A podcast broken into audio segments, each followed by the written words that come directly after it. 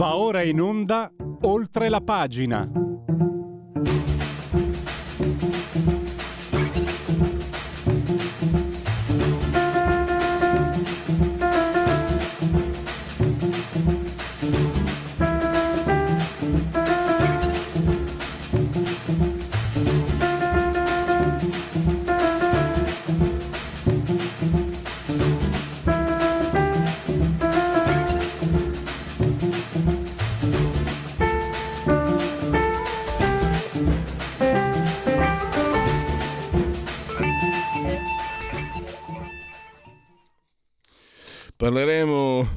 Primarie, parleremo del super bonus al 110% e poi questo pensiero sul pensiero liberale, questo accostamento tra pensiero liberale e scienza. No, eh, la scienza che eh, adotta per natura la controtendenza perché deve mettere in discussione i suoi eh, punti di riferimento per andare sempre di più verso una posizione corretta. Il pensiero liberale, secondo l'ospite che avremo dopo le 11.35, può in qualche modo riflettere. Ne parleremo dopo. Adesso parliamo subito di queste eh, primarie che... Ah, non so come commentarle. Ci sono dei numeri però e eh, certificano anche la confusione che esiste, lo smarrimento che esiste anche tra gli stessi elettori del PD chiamati a scegliersi il successore di Enrico Letta. E già con questo ho detto parecchio. Ma ci ha detto parecchio anche ieri sulle pagine di Libero il dottor Ferrari, Arnaldo Ferrari Nasi, sociologo e mh, mm, presidente di analisi politica che fa questi rilevamenti demoscopici. Benvenuto, dottor Ferrari Nasi. Buongiorno a lei, buongiorno a tutti. Allora, i numeri cosa ci dicono? Questa, eh, il campo largo che qualcuno ha detto anche dopo l'esito di domenica scorsa alle regionali, dal, dal campo largo al campo santo è un passo e anche gli stessi elettori del PD non sono molto entusiasti. Eh, ma praticamente in, dopo il risultato diciamo non certo confortante delle, delle regionali in Lombardia e in Lazio, i, i, due candidati principali, quindi del PD, no? delle primarie, cioè la Schlein e Bonaccini, hanno detto una si è concentrata su bisogna, su, sull'astensionismo, no? cioè bisogna ricominciare a parlare a queste persone a cui non parla nessuno, no? non ci parlano loro comunque, non, non nessuno. E, e, e, Bonaccini ha detto no, bisogna fare il campo largo, bisogna... secondo me hanno torto tutte e due, cioè voglio dire le soluzioni è chiaro che sono quelle, no? Cioè, o comunque non essendo particolarmente innovative, no? sono in ogni caso recuperi l'astensione perché questa volta l'astensione tutti gli osservatori dicono che è stata di sinistra no? fondamentalmente e, e, oppure le alleanze. Però ci sono problemi perché, eh, come scrivo io, eh, sia la dirigenza che l'elettorato del PD, eh, cioè alla fine sono 12 anni che governa fondamentalmente senza aver vinto mai niente. Ma non è un problema non aver vinto mai niente, cioè è un problema.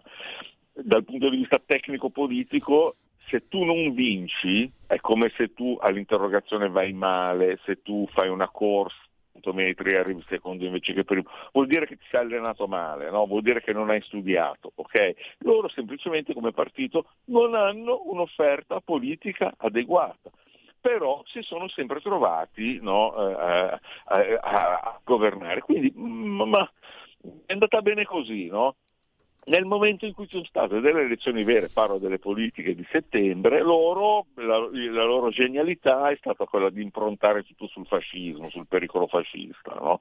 Eh, l'hanno prese alle elezioni, Ma poi cosa è successo dopo? No? È successo che la Meloni che doveva andare in giro col tridente a pugnalare la gente, no? cioè, invece ha continuato una politica economica equilibrata in, diciamo, in continuità con, con, con, voglio dire, con quello che c'era stato prima che stava funzionando, indirizzandola un po' più verso i nostri, eh, i nostri obiettivi che ci piacciono di più, però ha portato a casa una finanziaria in due mesi che, che in emergenza, eh, si è fatta apprezzare tantissimo in Europa, tant'è che eh, i, i, giornali adesso eh, lo stanno dicendo, no? Quindi, eh, l'elettore PD che anche lui ha detto ma chi è? Cioè, come mai? No? Allora io ho scritto che è venuto fuori il, il, l'effetto Berlino Est. Cosa è successo a Berlino Est? Che quando è caduto il muro, i, i, I, tedeschi di Berlino Est che sono andati per la prima volta in Occidente, dove, dove, gli hanno,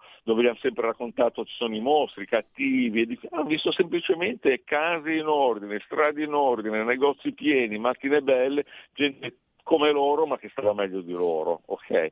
Ecco, l'elettore di sinistra ha fatto questo, ha visto che effettivamente funziona bene con un governo di centrodestra, no? E sono venute le gambe molli, hanno fatto come abbiamo fatto noi, il nostro elettorato tante volte e non sono andati a votare. Quindi da quel lato lì l'astensione o, fanno, o hanno una nuova ehm, offerta politica seria o voglio dire, si scordano, eh, si scordano di recuperare l'astensione.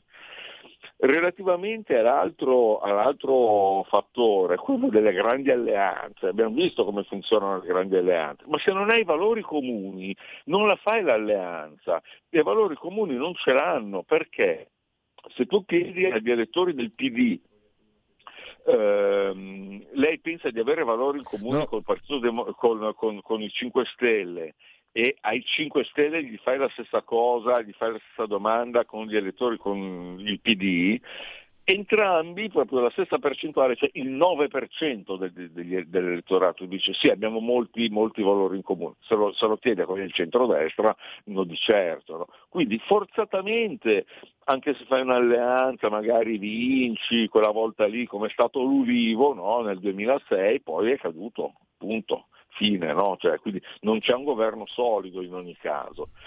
Ma poi, ancora di più, se tu gli chiedi, ma se si dovesse andare a votare di nuovo, lei si, alle, le, si alleerebbe con a quelli del PD, gli chiedi lei, il Movimento 5 Stelle, ti dicono sì solo il 20% agli elettori del 5 Stelle con il PD, allearsi con il PD, ti dicono sì solo il 25%, quindi veramente quote irrisorie. Quindi non esiste un'alleanza, hai capito? E non esiste il recupero dell'astensione. Vuol dire che se noi, voglio dire, se, il centrodestra una, si comporta bene, questa volta ci stiamo noi al governo legittimamente per gli altri dieci anni. Legittimamente sì. però, con politica vincendo le elezioni. Eh, io penso sempre a, a quel pensatore di destra che ha detto de- ancora quando andò al governo 2008 Berlusconi, la destra ha il governo ma non ha il potere, ma quello è un altro, è un altro paio di maniche. E lo, le chiedo, anche proprio ne approfitto di avere un esperto come lei, a livello di immagine, non è un po' troppo monocorde, un po' troppo azzimata questa campagna. Se ho notato, no? io raccolgo le foto che mando in loop poi per, uh, per, la televisione, perché andiamo anche in televisione, e mm. sono sempre insieme, e sono sempre sorridenti, e Ellie Lane è una creatura di Bonaccini, e eh, Bonaccini vuole il campo largo, Ellie Lane vuole, vuole andare con i 5 Stelle la, la Paolaetta De Michelis sembra lì in quote rosa e Cooperlo è un bellissimo uomo, quindi fa sempre, è come il blu, sta su tutto e poi quella vocazione, la vocazione minoritaria, oh, no, molto, lo dico con rispetto e molta simpatia nei confronti di Cooperlo, ha anche una vocazione minoritaria che quindi può anche affascinare eh, certi che vorrebbero sempre stare all'opposizione. Ecco, mi sembra troppo costruita, artefatta. Eh, io sono in un partito dove veramente eh, quando le cose non funzionano ci, ci, si, cioè ci si, affronta eh, con, uh, digrignando i denti, mh, mm, combattendosi. Succedeva ai tempi di Bossi, adesso magari dopo, prima del voto del, di, di, domenica c'erano i mal di pancia che venivano fuori, erano condivisibili o meno, erano momenti di, veri di politica anche magari non nobile per carità, ma la politica è anche quello, no? confronto, lotta, cioè io credo nelle mie idee e tiro fuori i denti per, per difenderle. Qui è, tutto un po' soft, è tutto un po' mulino bianco. La differenza è, voglio cioè, allora, uno può essere d'accordo o non d'accordo con le istanze leghiste, secessionismo, quelle anche storiche, eccetera, però voglio dire, quando è successo il problema di Belsito, cioè una vera rivoluzione, sono stati coinvolti boss, il fondatore storico, eccetera, in un giorno hanno fatto la notte delle scope, voglio dire, capito? Cioè, quindi un, un, quella è politica vera, cioè quella è politica vera, voglio dire, no? Cioè, è, è, questa, scusi, è l'Ishline, ma come fa un partito che viene fuori dal PC, cioè il partito che, de, dei lavoratori, non che gli altri non siano no, no, la vecchia DC o gli altri partiti non tutelassero i lavoratori, però loro, no, il partito dei lavoratori, questa tre cittadinanze, americana, svizzera, italiana, un nome straniero che non va bene, no? Cioè, ehm, pure, no? pure boh, un luogo comune, voglio dire, di, diciamo di, di, di, origine ebraica, quindi no, allora i complottisti potrebbero partire con Soros e tutte queste cose, cioè, ma tu una donna così, una, una, figura così, non è adatta al, a, ad un partito che dovrebbe essere popolare, no? Eh, cioè, cioè, non ho nulla contro queste cose prese singolarmente, lo sto, lo sto, lo sto mh, contestualizzando in quello che dovrebbe essere per quel ruolo lì. Non funziona, cioè, ma, non, stanno sbagliando tutto secondo me, ecco, voglio dire. Mi permetto, eh, mi permetto di dire, non mi interessa se, se manco di rispetto, ma nell'epoca della comunicazione, cioè la signora Schlein non ha neanche le physique du role ed è anche esatto, assolutamente esatto. Antip- antipatica nel senso di non empatica. Cioè, sì, ti, sì, ritrovi sì. A, ti ritrovi inutile. Che, cioè, io sono un, uno studioso, l'ho studiata a scuola la bellezza, la sezione aurea, le proporzioni, mm. so cos'è la bellezza, amo la bellezza, Alice Lane è, tutta, è dalla parte opposta. È inutile, se poi non si può dire che è brutta come il peccato, pazienza, ma io lo dico, cioè, perché è la verità. Ma il punto è che si comporta come se fosse, si atteggia come se fosse una grande star. Tanto non è nessuno vicepresidente delle, dell'Emilia Romagna perché l'ha messo lì Bonaccini, è apparsa, ha avuto un po' l'onore delle cronache cronache perché attaccò Salvini anni fa al Parlamento europeo, quindi ti, eh, ha già l'atteggiamento della, della, predestinata, quando poi è stata semplicemente lanciata dal gruppo Jedi, dal, dall'Espresso, perché se non c'era l'Espresso a metterla in prima pagina non si sapeva nemmeno che esistesse. Cioè non è una figura, adesso io non, non mi interessano neanche le idee, io parlo proprio a livello mediatico, non è una figura che, che, che, tu proporresti, diresti guarda ascolta facciamo un direttorio, un direttivo, tu avrai una parte predominante, le tue idee saranno la linea guida, ma la faccia e il volto del partito scegliamolo eh, diversamente. Forza, per forza, per forza, per forza. Eh, ma tra l'altro a, a proposito di il corso qui, ma scusa, ma sta storia di Bonaccini che si è fatto tatuare le ciglia, è vero? Perché io eh, l'avevo notato ha visto no, che è uscito l'articolo? No? Sì, Lì, sì, tanto adesso sto girando una vecchia foto di Bonaccini. Io ho visto, a meno che non siano dei fotomontaggi, ma non credo, eh, sì, sono rimasto, sono rimasto sconcertato. sconcertato. Eh, esatto, ma non, non, puoi fare una roba così, appunto. Eh, tra, uno non può fare una roba così se, se, se, se in quel partito lì, voglio dire. Cioè, ma io faccio io la tessera di PCI, mi compro, mi compro un martello cioè, e vado a fare l'operaio, ma voglio dire, ma sta gente qui, cioè, ma non ho capito, eh, cioè, come fai a rappresentare un, un, fiero, quello che doveva essere un fiero popolo di lavoratori, ma se ce le ricordiamo nelle manifestazioni degli anni 70. sì, no, ma appunto, come sta dicendo... Eh, cioè, eh, eh... Tu sei questo qua con, con, con la, col tatuaggio, cioè con le ciglia tatuate, vabbè io non... non cioè, c'è spazio per tutti, però anche lì non è che puoi e poi prendevano in giro Renzi per il giubbottino di Fonzi o robe del genere, cioè voglio dire, ma non lo so. Non so no, ma è lo stesso partito, no? vede dottore le contraddizioni, eh, cioè è chiaro, io non giudico, no? uno può fare quello che vuole, però se ti preoccupi delle sopracciglia ho paura che tu abbia priorità, che eh, io preferirei che non avesse uno che si candida alla segreteria di un partito importante, esatto, ma hanno attaccato, esatto. hanno massacrato, hanno massacrato Alessia Morani che che per carità è quello che è, però ha un peccato, è, mo- è una donna molto, molto, gradevole, molto piacente, mm, molto mm, bella, mm, l'hanno massacrata. Quindi se tu ti proponi il segretario di un partito che massacra una, una, bella donna che tra l'altro si era fotografata perché era andata credo al compleanno con il compagno e aveva fatto un selfie onestamente, certo. con tutte le ragioni di farlo, perché se sei bella, perché non condividere la tua, la tua venustà muliebre con il mondo? L'hanno, l'hanno, massacrata, ma quelli di sinistra, sono quelli del, suo, quelli del suo partito. Ha detto che doveva, doveva, castigarsi come ha fatto quella che da, da, Forza Italia è passato a Calenda, l'ex Atricetta, l'ex Subret, non mi ricordo neanche ah, più certo. come si chiama. Sì, sì. Eh, Bracafagna. Esatto, esatto. Mm.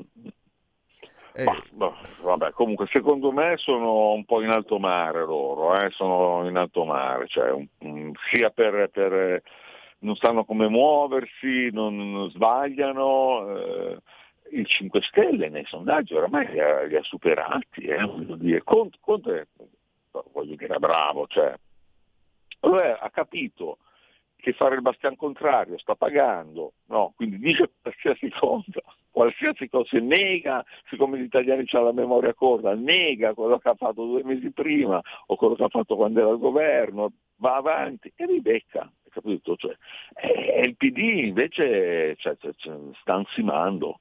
Eh, non, no, voglio dire, il, eh, dica, dica. Quanto è problematico? Uh, cioè io mi pongo questo problema non per... non, è, non è come dire specioso quello che... Cioè se, se, se non hai un avversario di rango eh, non, non, va bene. Cioè io devo eh, confrontarmi esatto, con qualcuno esatto, che mi esatto. confuti, altrimenti sono tentato di fare le cose facili, ma spesso le cose Esatto. facili sono quelle sbagliate.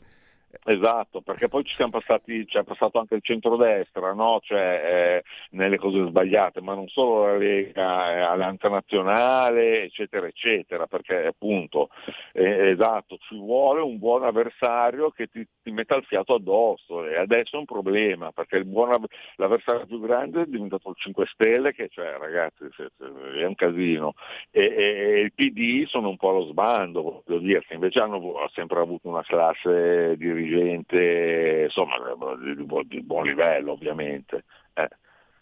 Sì, sì, ma infatti ehm, io sono visto male perché, perché certe volte non vengo capito, ma ho grande ammirazione del grande antipatico di Massimo D'Alema perché per me era uno che sapeva fare politica. Io so per certo che tanti anni fa Bossi disse lì in Parlamento siamo solo in due a capire di politica, io e D'Alema. E qualcuno, qualche amico, collega della Lega mi guarda male, ma è per dire che per, per esprimere, per, far, per capire, no? per far capire qual, qual, era il tipo di qualità. Adesso, francamente, Ellis Lane, mi, mi, da D'Alema a Slane, passando per Enrico Letta, eh, son, insomma, sono problemi. Eh, dottor Ferrari Nasi, purtroppo abbiamo esaurito il tempo. Io la ringrazio davvero e risentirci a presto. Alla prossima, saluto tutti, salve. I film sono sogni che non dimenticherai mai. Che genere di film faremo? Movie Time, la magia del cinema. Ogni sabato, dalle ore 16. Qual è stata la tua parte preferita? Radio Libertà, la tua radio. È impossibile. Solo se pensi che lo sia. Non è meraviglioso? Stai ascoltando Radio Libertà. la tua voce libera, senza filtri né censura. La tua radio. Tutte le domeniche, dalle 8 alle 10, la rassegna stampa del giorno e alcuni dei fatti principali della settimana che si è appena conclusa, con ospiti e telefonate in diretta. La domenica mattina non perdere contatto con la realtà su Radio Libertà, senza filtri né censure.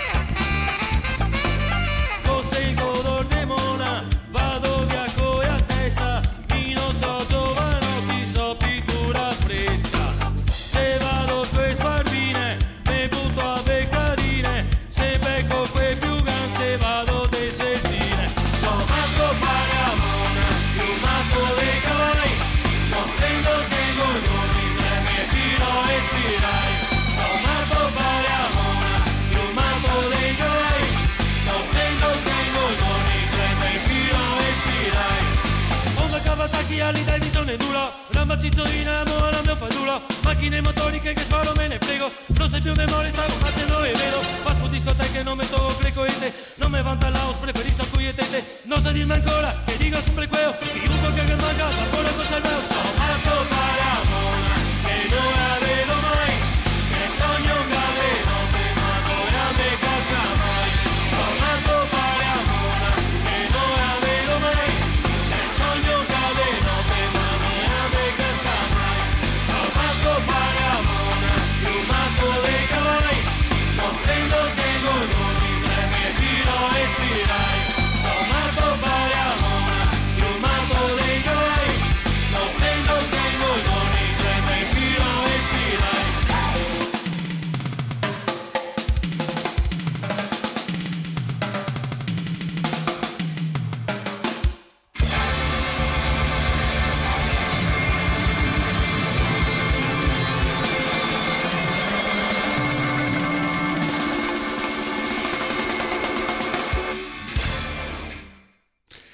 inesorabili, inevitabili, pittura fresca, i veneziani in pittura fresca nel martedì a me affine, martedì grasso, martedì ciccione, tempi carnascialeschi e quindi Venezia ci sta tutta. Anche questa è una proposta che esce direttamente dalla mia libreria discografica. E adesso andiamo a parlare di un tema che sta tenendo banco, il super bonus 110%. Allora, ho al microfono eh, un addetto ai lavori, il direttore di Italia Oggi 7, Marino Longoni, che da anni scrive non è il paese dei balocchi e, e quindi non, non, esiste un provvedimento come eh, il super bonus.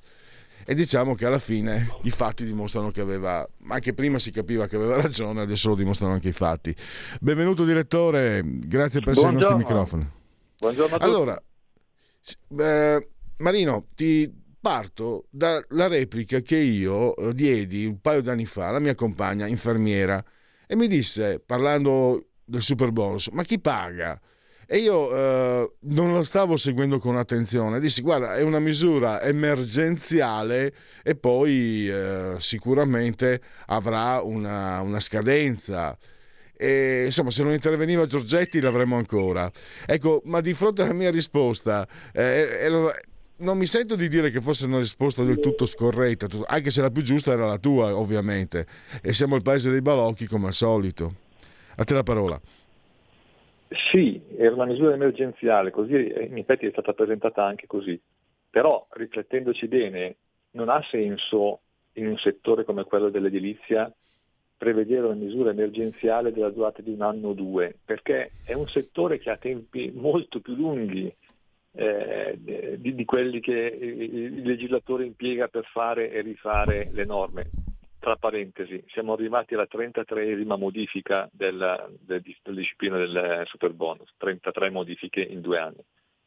Eh, e quindi l'obiettivo era quello di rilanciare l'edilizia, ok, ma qui si è voluto in realtà, il risultato è stato quello di sconvolgere il mercato dell'edilizia, perché abbiamo visto tutti che c'è stato aumento di prezzi, mancanza di materiali, eh, lavori fatti in fretta e furia, eh, spesso, molto spesso, anzi fatti anche molto male, eh, con imprese edili che non, hanno fatto dei, dei, dei, delle cose inenarrabili.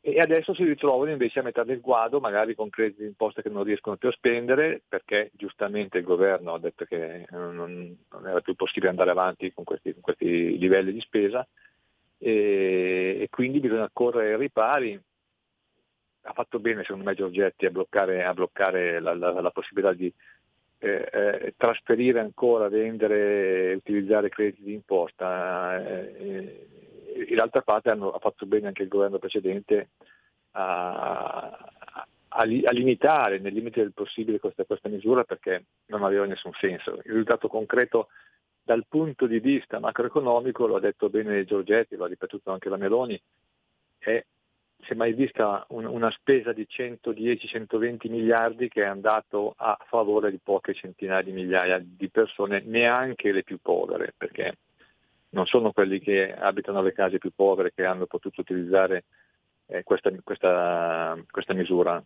sono le persone più attrezzate, più magari anche attente a, a quello che succede a livello normativo. Niente di male, però sta di fatto che la collettività paga per quei pochi che ne hanno in qualche modo beneficiato. Sarebbe stato molto più semplice, per esempio, invece di un 110%, prevedere una eh, detraibilità dei costi al 90, all'80%. In questo modo, e, e, non per un anno o due, ma per 10 o per 20 o per 30 anni, perché eh, eh, sono operazioni che richiedono molto molto tempo. Eh, in questo modo, tra l'altro, si, non si toglieva il conflitto di interesse tra chi spende, cioè il proprietario dell'immobile, e il, uh, chi costruisce, e quindi i, i, costi sarebbero stati molto molto molto più bassi, cioè non sarebbero stati gonfiati, come invece è successo nella maggior parte dei casi nel 110 dove chi spendeva non spendeva un euro e quindi non, non era interessato a ridurre eh, il costo dei preventivi che gli venivano presentati, andava bene tutto. D'altra parte chi, chi, chi costruiva aveva tutto l'interesse a gonfiare il più possibile. Quindi è stato veramente uno sfacelo sotto tutti i punti di vista e mi stupisce che i 5 Stelle ancora oggi continuino a difendere questa misura che è del tutto indifendibile. Eh, difendono anche il reddito di cittadinanza. Io con quelli non mi stupisco più di nulla. Eh, direttore, mh, un'osservazione scontata ma va fatta.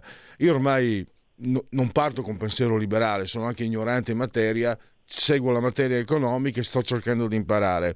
E alla fine, dopo un po' di anni, dopo tanti anni, vedo questo, questa costante. Quando qualcuno dice perché non caliamo le tasse per liberare il mercato, imponiamo meno esazione fiscale al, al, produttore, al consumatore. In Italia no, niente, cioè proprio, cioè addirittura non è che qualcuno ti confuti questa richiesta, proprio cade nel vuoto, nel, nel nulla. Quante speranze abbiamo che prima o poi invece succeda qualcosa? Io dico zero.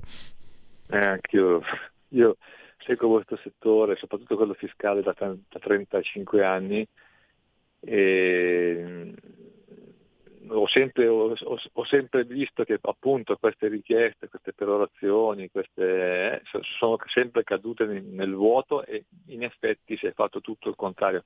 Ma questo succede anche eh, su altri fronti, per esempio sul fronte della semplificazione. Eh, sono quotidiane le, le, richieste di semplificazione di, dell'assetto normativo, della giustizia, de, de, de, dei tributi, della pubblica amministrazione. Di fatto più si chiede la semplificazione e più le cose vengono complicate, soprattutto danno dei cittadini dei contribuenti. Eh, la dichiarazione dei redditi negli ultimi cinque anni, il modello 730 semplificato ha raddoppiato il numero delle pagine delle istruzioni.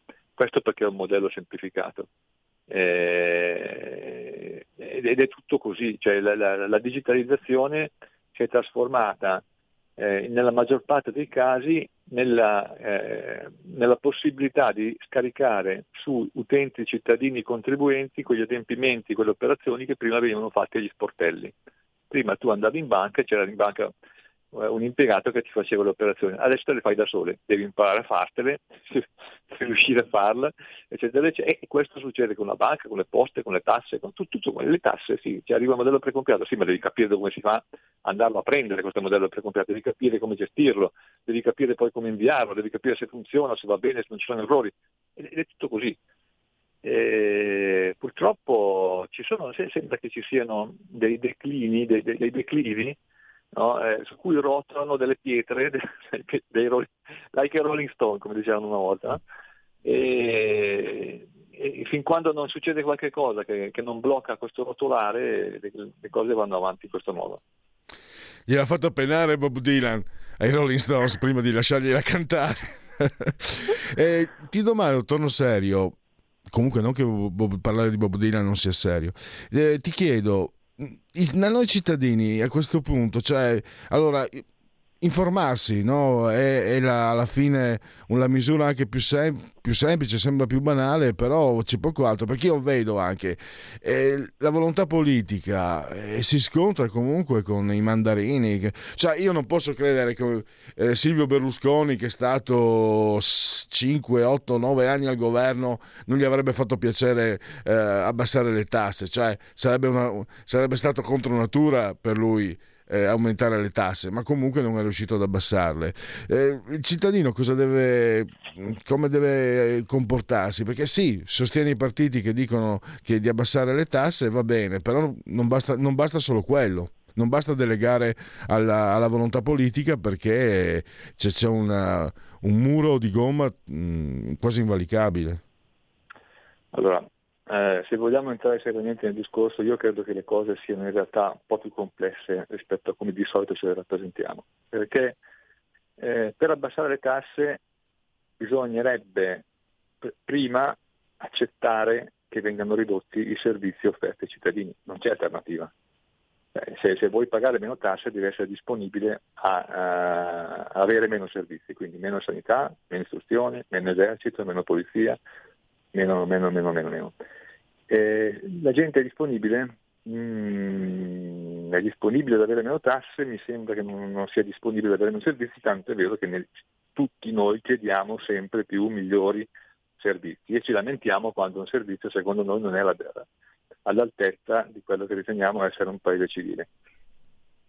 E purtroppo i servizi costano e per poterli finanziare ci vogliono le tasse. E, e, e anche la semplificazione eh, purtroppo si arvita su un discorso del genere, perché se vuoi la semplificazione devi accettare di avere un sistema molto più grezzo, brutale, eh, iniquo, perché eh, la, la, per esempio in materia di imposta, la tassa più semplice è l'imposta capitale che avevano i romani, un, un, una moneta per ogni persona risolto il problema. Eh, più semplice di così non si può, però più iniquo di così non si può, perché sono persone molto ricche per cui pagare la, stessa moneta della persona molto povera, mm, la persona ricca non gli crea nessun problema, la persona povera potrebbe costringerlo a non mangiare per, per due mesi. Eh, però è, è, è, questo è un sistema fiscale semplice.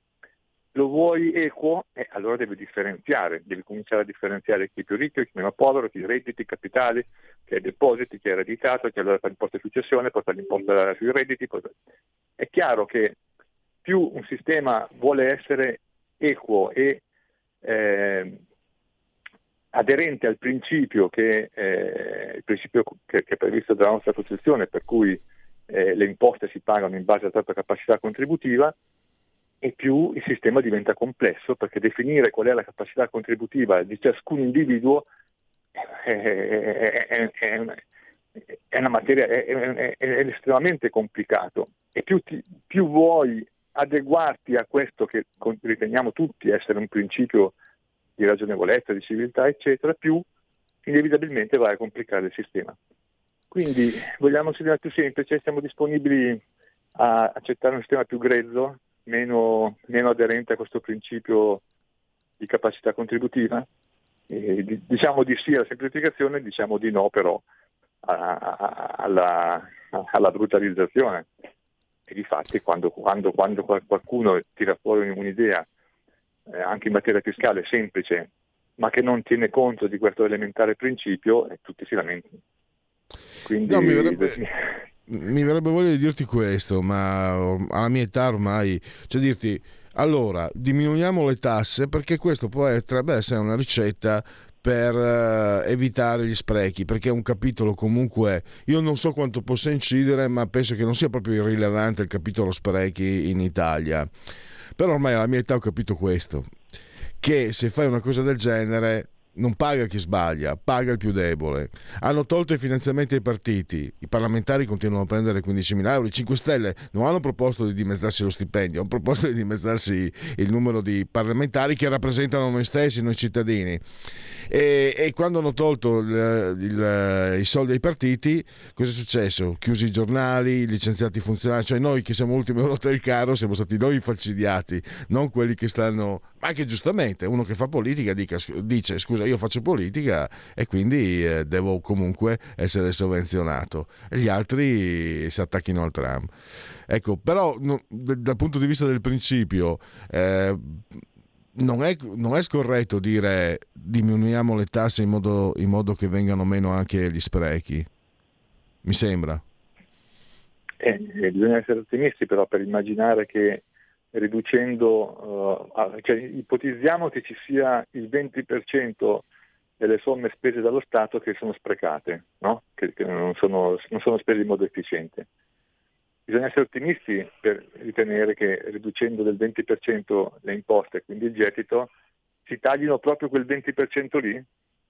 Io ho paura che si taglino invece dall'altra parte. Cioè, la, l'esperienza, siccome sono vecchio anch'io, l'esperienza mi dice che se un sindaco deve risparmiare una cifra, l'ultima cosa che taglierà sono gli sprechi, la prima sono i servizi perché gli sprechi gli servono per altre, per altre cose che magari gli interessano di più personalmente. I servizi magari eh, se ne faranno una ragione ai cittadini eh, perché bisogna risparmiare, bisogna tagliare i costi. Quindi non sarei così ottimista come dici tu. No, no, beh, era, era, solo. No, non sono ottimista neanche io. L'ho detto, eh, l'esperienza mi dice che pagano sempre quelli che hanno meno protezione. Quindi eh, il vero insegnamento è imparare ad arrangiarsi e a difendersi da soli. Perché, Ma poi eh, guarda la... che è un principio, lo facciamo anche noi, no? Cioè, io, un fumatore, se dovesse decidere di dover risparmiare 100 euro al mese, perché il suo reddito ridotto di 100 euro, deve, to- deve tagliare 100 euro taglierà le sigarette o taglierà qualcos'altro di più che, che magari gli è utile, non so, comprerà, non andrà a mangiare la pizza due volte al mese come andava prima. Cioè, secondo te è più facile tagliare le sigarette o tagliare qualcos'altro? Facilmente taglierà qualcos'altro, nella maggior parte dei casi taglierà qualcos'altro. Quindi la realtà è un po' più un, un po' diversa da come ce, ce la potrebbe cioè, immaginare. Cerco, cerco di farmi le sigarette col tabacco per risparmiare. L'ho fatto. Quando ero mm, ho attraversato eh, come tutti insomma momenti di minor disponibilità finanziaria invece di comprarmi le sigarette me le facevo col tabacco. Solo che poi mi restava sempre il tabacco in bocca e sai cosa ho fatto? ho cercato di guadagnare di più per tornare a permettermi le sigarette buone. Giuro, giuro che ho fatto così giuro che è andata così. Eh, eh va bene non fumate comunque non fumate perché è una fesseria, è una, è una cosa che non eh, ve lo dice un fumatore. Cioè, fate quello che volete, però, sinceramente, si può farne a meno tranquillamente. Allora, eh, oggi tra l'altro chiudi, chiudiamo. Il, torno al tuo giornale, Italia Oggi, tu sei anche condirettore di Italia Oggi, oltre che direttore di Italia Oggi 7. Ecco, questo, questo stop al super bonus comunque viene in qualche modo mediato, si cerca di mitigare eh, le, i contraccolpi più gravi. Credi che succederà qualcosa del genere anche ad agosto, a fine agosto, settembre, con il reddito di cittadinanza? A me sembra che Meloni eh, stia, non che non me l'aspettassi, ma stia mostrando, io vedo, la vedo più saggia che prudente, no? quelli che la, che la rimpolverano, ah non mantieni le promesse elettorali, ma a me sembra che lo faccia per saggezza più che per prudenza, comunque prudenza e saggezza sono sinonimi.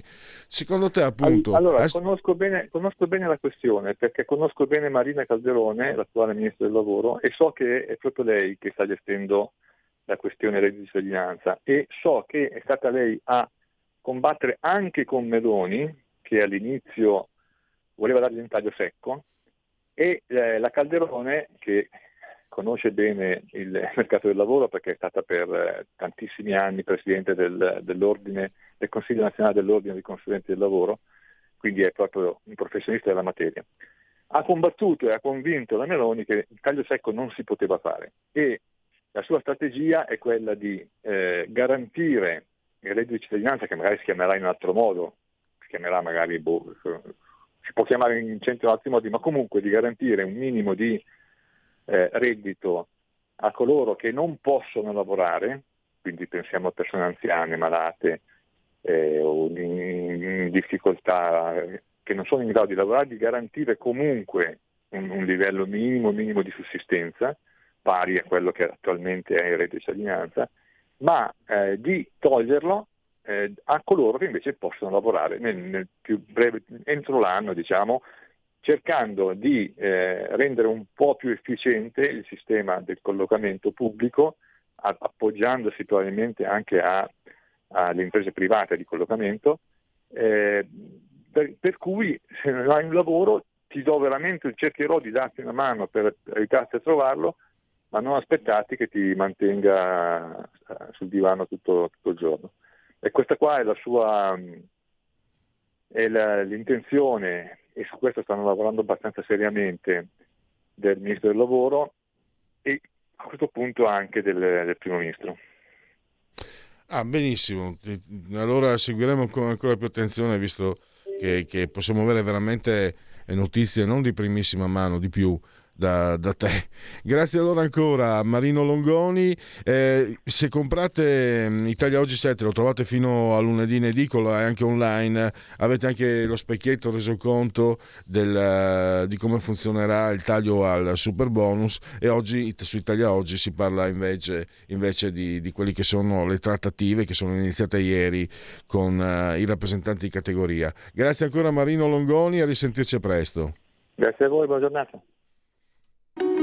Segui la Lega è una trasmissione realizzata in convenzione con La Lega per Salvini Premier.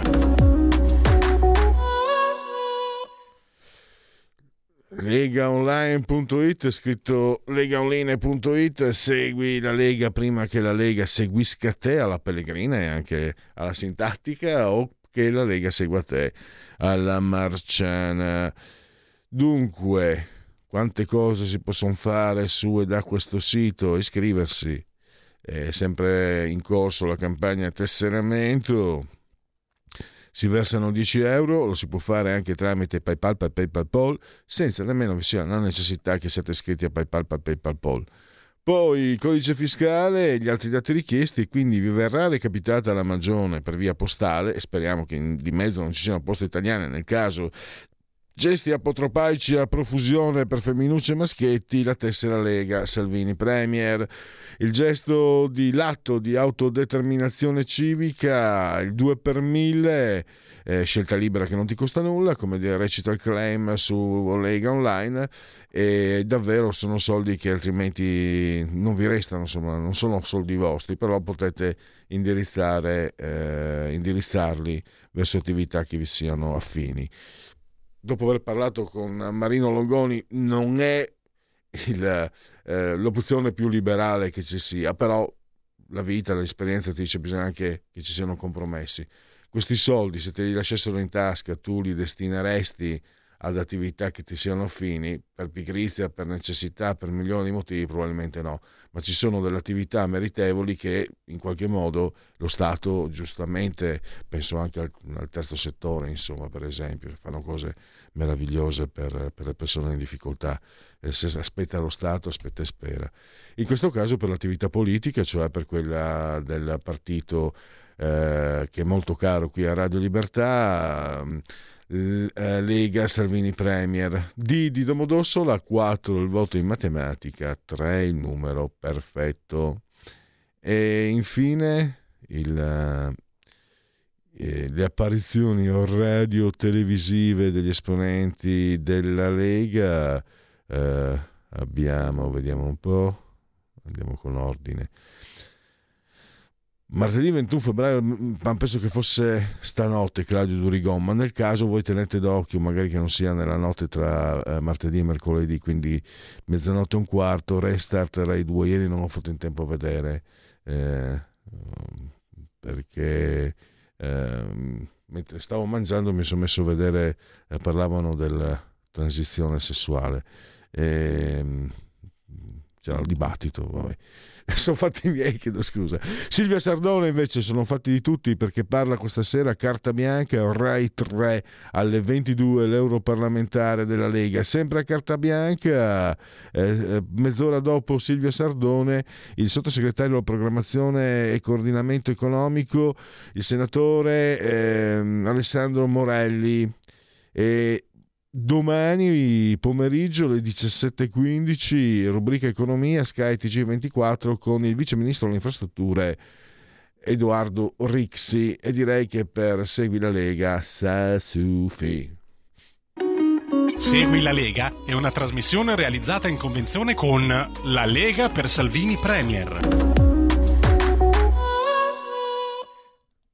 Due minuti, quindi un sondaggio, magari riesco anche a fare convenevoli formulaici, ma quante cose si possono fare in 120 secondi. Allora, mo, realizzato da Tecne, questo sondaggio committente RT, abbiamo eh, I partiti 31,1 Fratelli d'Italia, 5 Stelle 17, 16,7 il PD, Lega 9,2, Forza Italia 7,8, Calenda 7,4.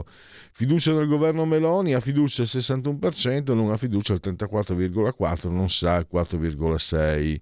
Eh, no, scusate, questa è la fiducia in Giorgia Meloni, 61-34, mentre la fiducia nel governo scende 54,6 a 38,2, quindi diciamo che in questo momento eh, si può dire eh, che Giorgia Meloni per questo governo rappresenta un valore aggiunto, però direi che eh, questa è la ten- non voglio sminuire, ma anche con Draghi, addirittura con Mario Monti eh, anche se poi a un certo punto Mario Monti e Draghi hanno visto diminuire moltissimo, soprattutto nel momento in cui, beh, Mario Monti, insomma, basta la parola. Padano Doc, che disastro. Allora, eh, convenevoli formulaici, se ci penso, eh, se che pensi. Allora, no, quello lo dicono in, eh, in Liguria. Convenevoli formularci per ricordarvi che noi siamo Radio Libertà, oltre la pagina insieme al formidabile, fenomenale, stupefacente dottor Federico Borsari, assiso solamente sulla tolla di comando in regia tecnica ho, fatto, ho espresso delle iperboli, ma ci sono dei grossi problemi tecnici e Federico sta facendo veramente miracoli e quindi lo ringrazio. E ringraziatelo anche voi perché proprio eh, sta, ci sono un sacco di cose che non funzionano e Federico invece riesce a combinare tutto. Grazie. Eh, 75 metri ci separano dal livello del mare, temperatura interna eh, 24 gradi, quella invece sopra lo zero centigradi eh, esterna siamo a 11,4, 67% l'umidità, 1021,5 millibara la pressione, l'abbraccio forte forte forte forte signora Carmela, Angela e Clotilde che esistono, ci sono, ci seguono eh, dal canale televisivo 252 perché questa è una radiovisione, ci seguono, ci seguiscono anche, mi raccomando, lo dice la sintassi perché questa è una radiovisione, chi si abbona a Radio Libertà, Campolte Cent'anni, meditate gente, meditate, potete continuare a farvi cullare dall'agito suono digitale della Radio DAB, seguirci ovunque voi siete grazie alle applicazioni edite dedicate a iOS Android con smartphone, iPhone, tablet, mini tablet, iPad, mini iPad, Alexa, accendi Radio Libertà, passa parola, ve ne saremo riconoscenti, Far TV, eh, la pagina Facebook, YouTube, eh, Twitch, il social di ultima generazione e infine l'ottimo abbondante sito Radio radiolibertà.net. Time out. Stai ascoltando Radio Libertà. La tua voce libera, senza filtri né censura. La tua radio.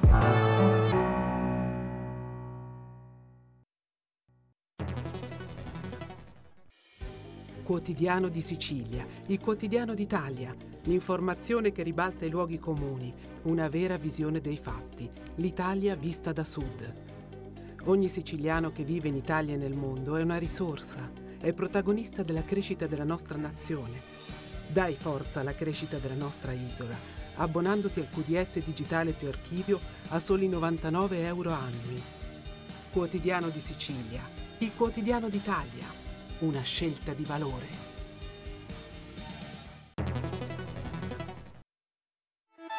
Stai ascoltando Radio Libertà la tua voce libera, senza filtri né censure, la tua radio.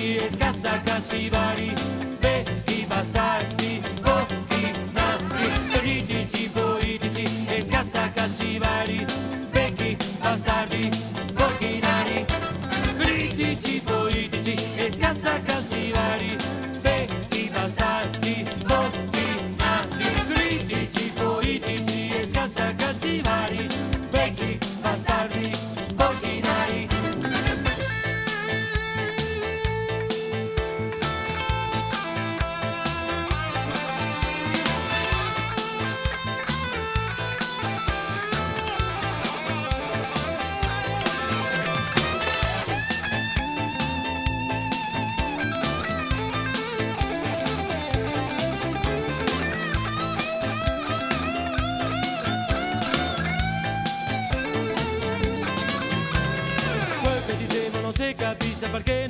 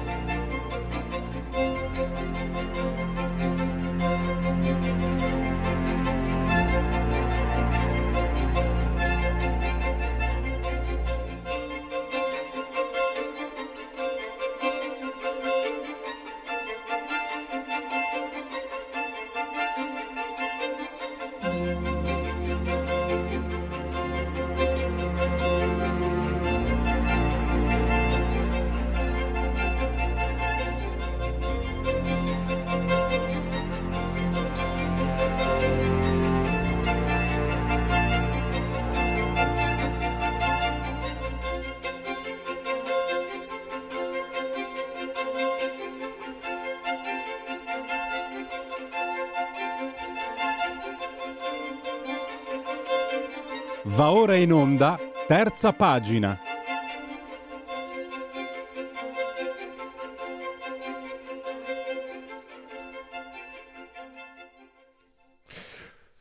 Terza pagina, allora, per definire qualcuno, qualcosa, un'idea, si ricorre mm, necessariamente spesso al confronto per avere proprio una risposta, per vedere in un- quasi in un gioco di riflessi la definizione di ciò che è quello di cui stiamo parlando. E Fabrizio Amadori ha pubblicato un bellissimo articolo eh, nella- mh, per quanto riguarda il pensiero liberale. no? Lui eh, è, una, è una sua, direi, una stella polare anche del suo pensiero. E parto anche dall'inizio. Non credo che sia facile definire in generale cosa sia un vero liberale. E Fabrizio eh, accosta il pensiero liberale al pensiero scientifico, no? il pensiero scientifico che necessariamente ha la controtendenza nel- nei suoi contenuti perché ogni idea deve essere messa in discussione da, una- da un'idea nuova che possa eh, rivelarsi più corretta. È un po' il pensiero liberale, eh, Fabrizio, diciamo, lo, lo accosta in qualche maniera. Ecco, io mi sono spiegato con parole mie, come si dice, adesso con parole sue, con le parole dell'autore. Fabrizio Amadori, blogger, studioso teorico della creatività letteraria. Bentornato. Io non ti vedo Fabrizio perché non funziona niente qui, però so che sei in collegamento Skype. Bentornato. Grazie per l'invito. E allora Sì. ti do la parola per parlare Sì, di, di allora, questo. eh, sarò molto rapido in realtà, eh, perché poi sennò eh, rischia di essere un po', eh, diciamo, complesso come discorso, quindi forse è meglio che eh, si apra un po' una dialettica tra noi, peraltro tu sei, eh, te lo dico anche da amico, molto bravo in questo, e quindi ti chiedo un aiuto. Ehm, per rispondere alla tua domanda, sì, Fabrizio, di- se di dici sempre metodo, che non di capisco niente. Com'è? Mi dici sempre che non capisco niente. Adesso cos'è questo outing? No, no, vabbè, adesso No, sto scherzando, Poi adesso sto scherzando. stai a caccia di complimenti, non è il caso. Comunque, tornando al punto, è più, eh, non è tanto il contenuto in sé, quanto il metodo che secondo me avvicina nell'articoletto che ho scritto Mm? E, o dovrebbe avvicinare, questa è un po' la mia tesi, eh, il pensiero liberale, la cultura liberale con il pensiero scientifico, la cultura scientifica. Perché quando io parlo di cultura scientifica, eh, ovviamente non mi riferisco allo scientismo, mi riferisco ad una cultura scientifica alta, cioè quella cultura che non ha pretesa di verità. Ovviamente qua eh, gli studiosi sanno perfettamente quello di cui parlo. Adesso faccio un, un, discorso alle persone che magari sono specializzate in altri ambiti e non hanno familiarità con questo tipo di considerazioni. La scienza, eh, quando è una scienza alta, matura, eh, quindi non è biecoscientismo, eh, sa di non essere portatrice di verità, sa di essere portatrice di ipotesi, sa di essere eh, fondata su dei modelli e tant'è vero che la ricerca scientifica è fatta anche per mettere in crisi quelle che sono le acquisizioni precedenti. Ovviamente sul metodo scientifico in sé vi sono ipotesi le più diverse, eh, l'epistemologia, che è una parte importante della filosofia, in particolare nel Novecento ha sviluppato tesi diverse su quella che è la natura della scienza e, e pensiamo soltanto a nomi com- come quello di Popper, Kuhn, Feyerabend, Lakatos e così via. Eh, ov- ed è proprio per questo motivo che io sto a dire, una definizione molto ampia, molto generale di scienza, se no poi rischio di sembrare più legato ad una posizione, o troppo legato, o troppo appiattito alla posizione di Popper piuttosto che a quella di Kuhn. Quindi io dico, sicuramente tutte queste posizioni condividono l'idea che la scienza non sia portatrice di verità, eh, però eh, nonostante o appunto per questo, aggiungerei, la scienza è il pensiero per certi versi più avanzato, più evoluto eh, di, di, quello alla portata dell'uomo, di quello che l'uomo ha, a parte ovviamente quello filosofico alto, però adesso non voglio aprire questa parentesi. E quindi eh, il, fatto stesso che la scienza trovi la propria forza eh, paradossalmente nel non rivendicare una posizione veritativa ma ipotetica, pur mantenendo i suoi protocolli, cioè quelli per cui ci sono alcune ricerche che meritano eh, la definizione di scientifiche, ricerche scientifiche e altre no, perché non seguono questi parametri, ecco, questo tipo di impostazione, di approccio, secondo me è quello che bisogna che eh, o, mh, la cultura liberale alta eh, segua, la cultura liberale che piace a me, perché poi anche lì bisogna capirsi sulla uh, cultura liberale, esattamente come sulla cultura scientifica, di quale cultura scientifica stiamo parlando, di quale cultura liberale stiamo parlando. E quindi io dico, se la eh, cultura liberale, questo grande eh, metodo per il quale le idee nuove non vengono subito giudicate, non vengono subito criticate, non vengono subito rifiutate, ma vengono esaminate esattamente come succede nel, no, nell'ambito scientifico ed eventualmente fatte proprie dove si veda una forza, un'energia, una ricchezza, anche soltanto per un dibattito, non perché tutte le dobbiamo seguire queste nuove idee, è chiaro, e anzi la forza della cultura liberale generale proprio nella sua capacità di aprirsi nuovo senza però fare di quel nuovo la nuova stella polare. In questo, se vogliamo, c'è una differenza con la cultura scientifica, però questa apertura al nuovo è quello che se me condivide con quest'ultima e su questo uh, approccio, su questa filosofia, su questa mentalità, secondo me bisogna riflettere. Quindi tutto ciò che è innovativo, tutto ciò che eh, diciamo è frutto di un pensiero, di una posizione vissuta, sofferta, arricchente, questo va preso. Poi uno può essere più o meno d'accordo, ma va preso. Ripeto, questo è, in questo la cultura liberale ovviamente eh, si distingue dalla cultura scientifica dove quando c'è una posizione, nel momento stesso in cui viene condivisa dalla, dalla, scienti- dalla comunità scientifica, è evidente che va per la maggiore quella in sostituzione di quella vecchia, ad esempio, che andrebbe a sostituire. Qua si sta parlando però che il metodo dovrebbe essere u- uguale o simile rispetto al desiderio di trovare qualcosa di nuovo su cui confrontarsi, il desiderio di trovare qualcosa che possa arricchire il dibattito, il desiderio di non censurare subito il nuovo. Era successo successo, ad esempio, quando all'epoca di Galileo la scienza aveva tutta un'altra natura e si era detto che poiché le posizioni di Galileo non erano ortodosse, andavano uh, condannate. No, poi adesso non voglio entrare nel dibattito perché in realtà era un po' più articolata la posizione, compresa quella della Chiesa. Però è per dire, almeno nell'immagine comune abbiamo chiaro questo eh, diciamo, eh, esempio eclatante, ecco, non bisogna ripetere i processi a Galileo, non bisogna ripetere, questo noi liberali, o chi ha simpatia per la cultura liberale, eh, quale che sia una eh, definizione definitiva, e dubito che si potrà mai dare una definizione definitiva condivisa da tutti anche sulla stessa cultura liberale, ebbene questo noi lo dobbiamo avere, avere ben, ben chiaro in mente. Fabrizio, ti chiedo, mm, il pensiero va inevitabilmente a quanto accaduto nel, nel biennio, della pandemia, no? quando lo scientismo, eh, anche per, come conseguenza di una fase di, di, emergenza. Ecco quello che è successo in quei due anni, penso anche a quello che ha scritto il professor Agamben, eccetera. E, è successo un cortocircuito eh, è successo qualcosa che non deve fare, che non, che, che non, dobbiamo prendere come riferimento perché proprio è stato un fatto eccezionale, è, un, è l'avviso di quello che, lo dico con terra a terra, no? che la via dell'inferno è la stricata di buone intenzioni, che pensiero, mh, applicando un po' le idee che tu hai messo in questo bell'articolo, come possiamo leggere quei fatti? Sto, sto, semplificando moltissimo, ma eh, diciamo ogni lungo cammino inizia con un primo singolo passo, diceva Confucio, e quindi chi, chi sono io per mettere in discussione Confucio? Prego Fabrizio. Allora, eh, beh, però qua entriamo, è, è molto interessante questa domanda perché mette assieme un po' la natura della eh, cultura scientifica con la natura della cultura liberal democratica, di cui questo paese, paese dice eh, tante cose belle sulla carta. Eh, partiamo dalla parte però scientifica. La, veri- la scienza, come dicevo prima, non è portatrice di verità, non è portatrice di verità, questa è, è, una cosa che eh, sappiamo, anche perché diamo una bella definizione di verità condivisa, voglio mettervi alla prova, è, è impossibile, ad oggi è impossibile ed è dubbio che prima o poi eh, si riesca in questo. In ogni caso, oggi non è possibile.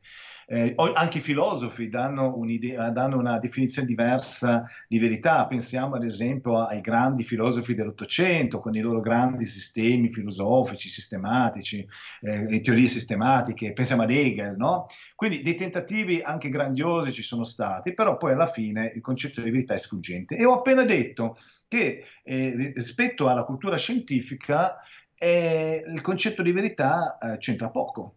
Quindi qualsiasi teoria scientifica non è portatrice di verità, stiamo parlando di ipotesi, stiamo parlando di modelli. Quindi mh, mm, il presupposto è questo. Quindi ognuno, chiunque volesse, avesse voluto, volesse criticare eh, la posizione di chi diceva questo vaccino è la verità, eh, sbaglia. Sicuramente la scienza ha la verità quando dice che questo vaccino eh, è perfetto o comunque, perché in realtà poi non l'ha detto nessuno che era perfetto, diciamo che ha, ha tanti vantaggi, ha molti più vantaggi che svantaggi e così via. Uh, questo in realtà uh, certe posizioni sembrano quasi di tipo veritativo e quindi in questo senso poco scientifiche secondo le, le, cose che ho appena detto, secondo la definizione che io ho dato di scienza. Quindi eh, spesso sono gli scienziati mh, che non hanno purtroppo spe- una cultura filosofica tale da sostenere alcune loro tesi, eh, non hanno la profondità filosofica per rendere accettabili agli occhi magari di chi una cultura filosofica ha le loro eh, asserzioni, le loro considerazioni. Quindi sul piano filosofico è evidente che neanche gli scienziati potevano dire con certezza eh, ehm, quanto questo vaccino non potesse avere, non possa avere degli effetti collaterali anche perché lo potremo scoprire tra 10, 20, 100, 1000 anni. E questo vale per tutti gli ambiti della ricerca scientifica, non soltanto quelli legati al vaccino. Eh, una scienza che sia in grado di capire fino in fondo le proprie scoperte avrebbe la verità e, e ho appena detto che questo non è possibile. Però c'è certamente un'idea di progresso, eh, di sviluppo nella ricerca scientifica. Ovviamente da un punto di vista filosofico anche questa è una posizione discutibile. Io però sai come eh, che eh, ho considerato tutto questo fenomeno? L'ho considerato non dal punto di vista della verità, cioè io non pensavo, non ho mai pensato che gli scienziati avessero la sfera di cristallo e potessero dire questo vaccino assolutamente eh, non ha degli effetti collaterali tali per cui tu non ti debba vaccinare. No, no, io questo non l'ho mai pensato. Io ho fatto un altro tipo di discorso, eh, anche eh, proprio sul caso italiano rispetto al caso tedesco, al caso tedesco, al caso francese, o un rimbombo, scusatemi. Ehm, ed era questo. ho valutato i pro e i contro della vaccinazione e alla fine ho, deciso di vaccinarmi al di là di quello che dicevano alcuni ricercatori di fama internazionale, a partire da quelli che il vaccino non hanno fatto, perché poi spesso noi abbiamo visto in televisione gente che non ha fatto il vaccino, erano divulgatori di quello che altri hanno fatto. Ebbene, alla fine ho fatto questa, questa valutazione, che se l'Italia fosse rimasta chiusa ancora un po' c'era il rischio di una debacle economica. L'Italia non è la Germania, ha un debito pubblico altissimo, a metà del PIL tedesco, pur non avendo la metà della popolazione tedesca, e ho detto, valutando i rischi e i benefici, ma per la comunità prima ancora che per me, questo volevo, vorrei che fosse chiaro, alla fine ho deciso di rischiare. È stato un rischio mio e ho deciso di vaccinarmi. Mi sono vaccinato eh, due volte perché prima era il Johnson, che come sapete con un unico vaccino ci sono due passaggi. Questa è la prima cosa. Per quanto riguarda invece la pa- seconda parte, la cultura liberale, sì, io credo che alcune posizioni siano state un po' stressate, è anche vero che però non c'è stata di fatto un'imposizione totale, non c'è stata l'obbligatorietà. Lo Stato probabilmente, mi dicono gli esperti, avrebbe potuto anche farla, imporla e non c'è stata questa, eh, diciamo, mh, questa, quella, quella, che probabilmente sarebbe stata sì una degenerazione, considerati i vari fattori che riguardavano questo vaccino.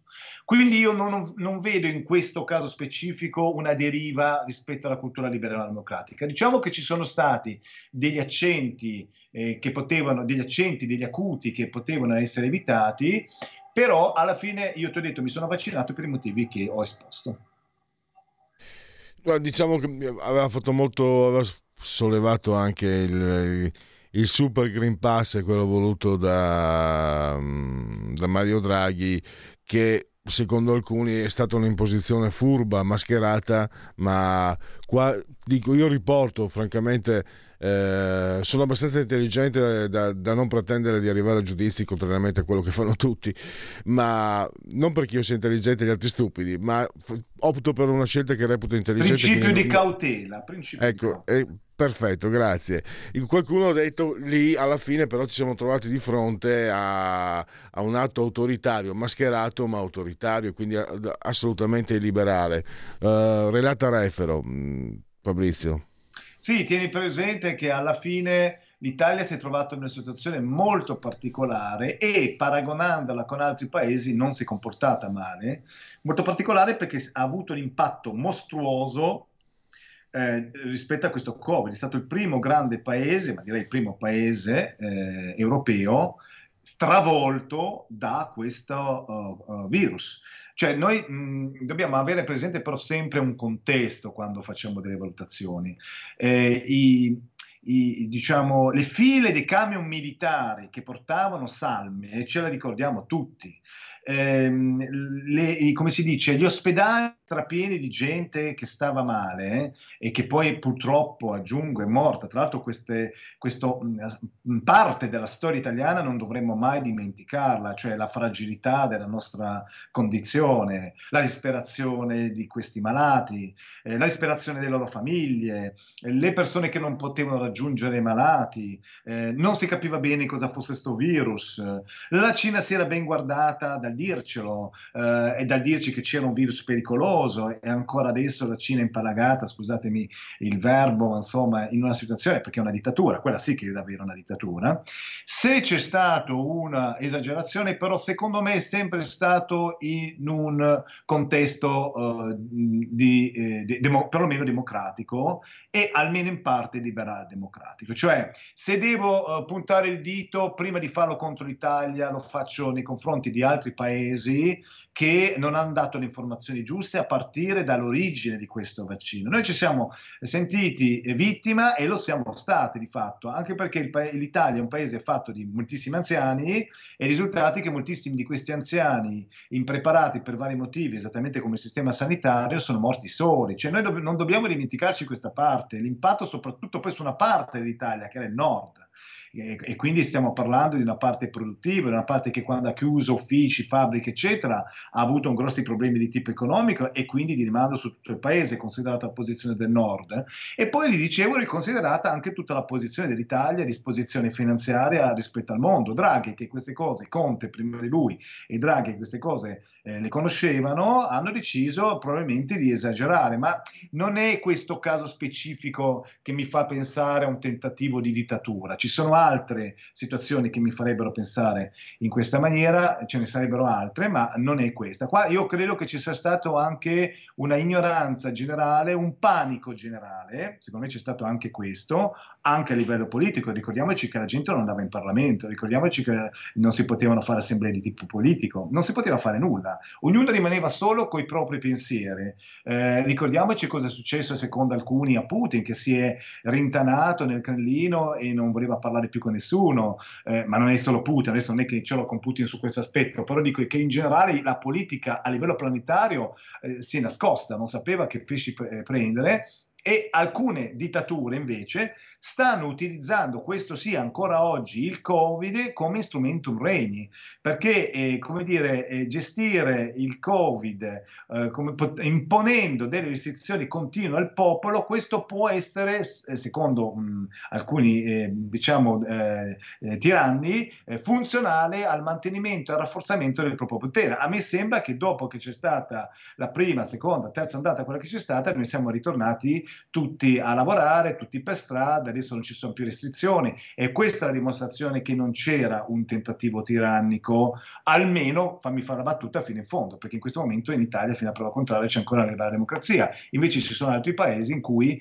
non ci si è ancora liberati di queste restrizioni, di queste continue vessazioni nei confronti dei popoli, anche quando si è in dittatura e noi sappiamo ad esempio che in Cina molta gente è stanca, il, il governo lo sa e anche per questo sta creando come al solito, questo è la solita via di fuga della dittatura, un nemico alle porte, per ricompattare il popolo attorno al regime. E questo ovviamente vale in parte, ma per motivi diversi, anche in Russia, ma oggi non stiamo parlando di Russia. E invece siamo arrivati, adesso siamo arrivati alla conclusione, esaurito lo spazio, quindi eh, ringrazio eh, Fabrizio Amadori eh, per la sua partecipazione, eh, nerosubianco.blog, potete leggere anche questo e altri eh, suoi lavori. Grazie ancora e risentirci a presto. A presto, grazie a voi. Allora facciamo unplugged, genetriaci, ricorrenze e commemorazioni del terzo giorno di piovoso mese del calendario repubblicano. Per tutti è un martedì, martedì grasso, martedì ciccione, in linea con il mio mh, mm, essere ob- tecnicamente obeso. E allora eh, Karl Marx e Engels pubblicarono nel 1848 il manifesto del Partito Comunista, mentre nel 1965 Malcolm X venne assassinato da membri della nazione dell'Islam. Andrés Segovia, chitarrista andaluso, marchese andaluso, grandissimo. Il pianoforte è un mostro che strilla quando gli tocchi i denti. Anais Nin, solo i battiti uniti del sesso del cuore insieme possono creare l'estasi, il delta di Venere, mamma mia.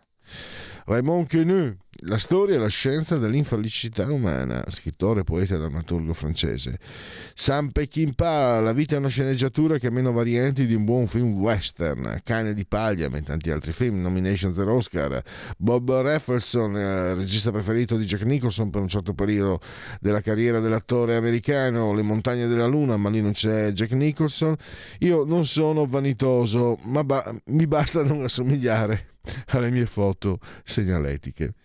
Eccola qua, My Baby Just Care for Me, Nina Simone, la magica Nina Simone.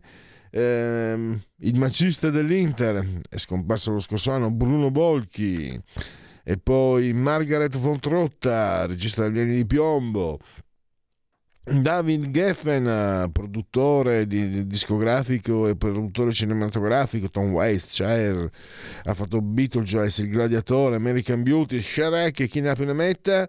Di origine ucraina, Chok Palahniuk, um, Fight Club è stato ha scritto in testo di Fight Club, che poi stato, ha avuto anche una riduzione cinematografica. Non sai mai quanto sei forte finché essere forte è l'unica scelta che hai e poi un velocista di un po' di anni fa era spettacolare, ha fatto due record del mondo, che non nessuna medaglia olimpica, ma era favoloso vederlo correre, Leroy Barrel.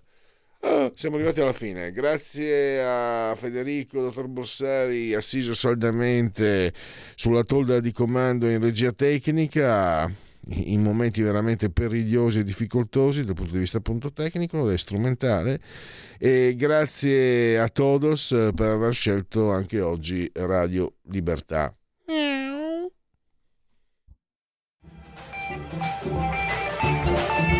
Avete ascoltato oltre la pagina.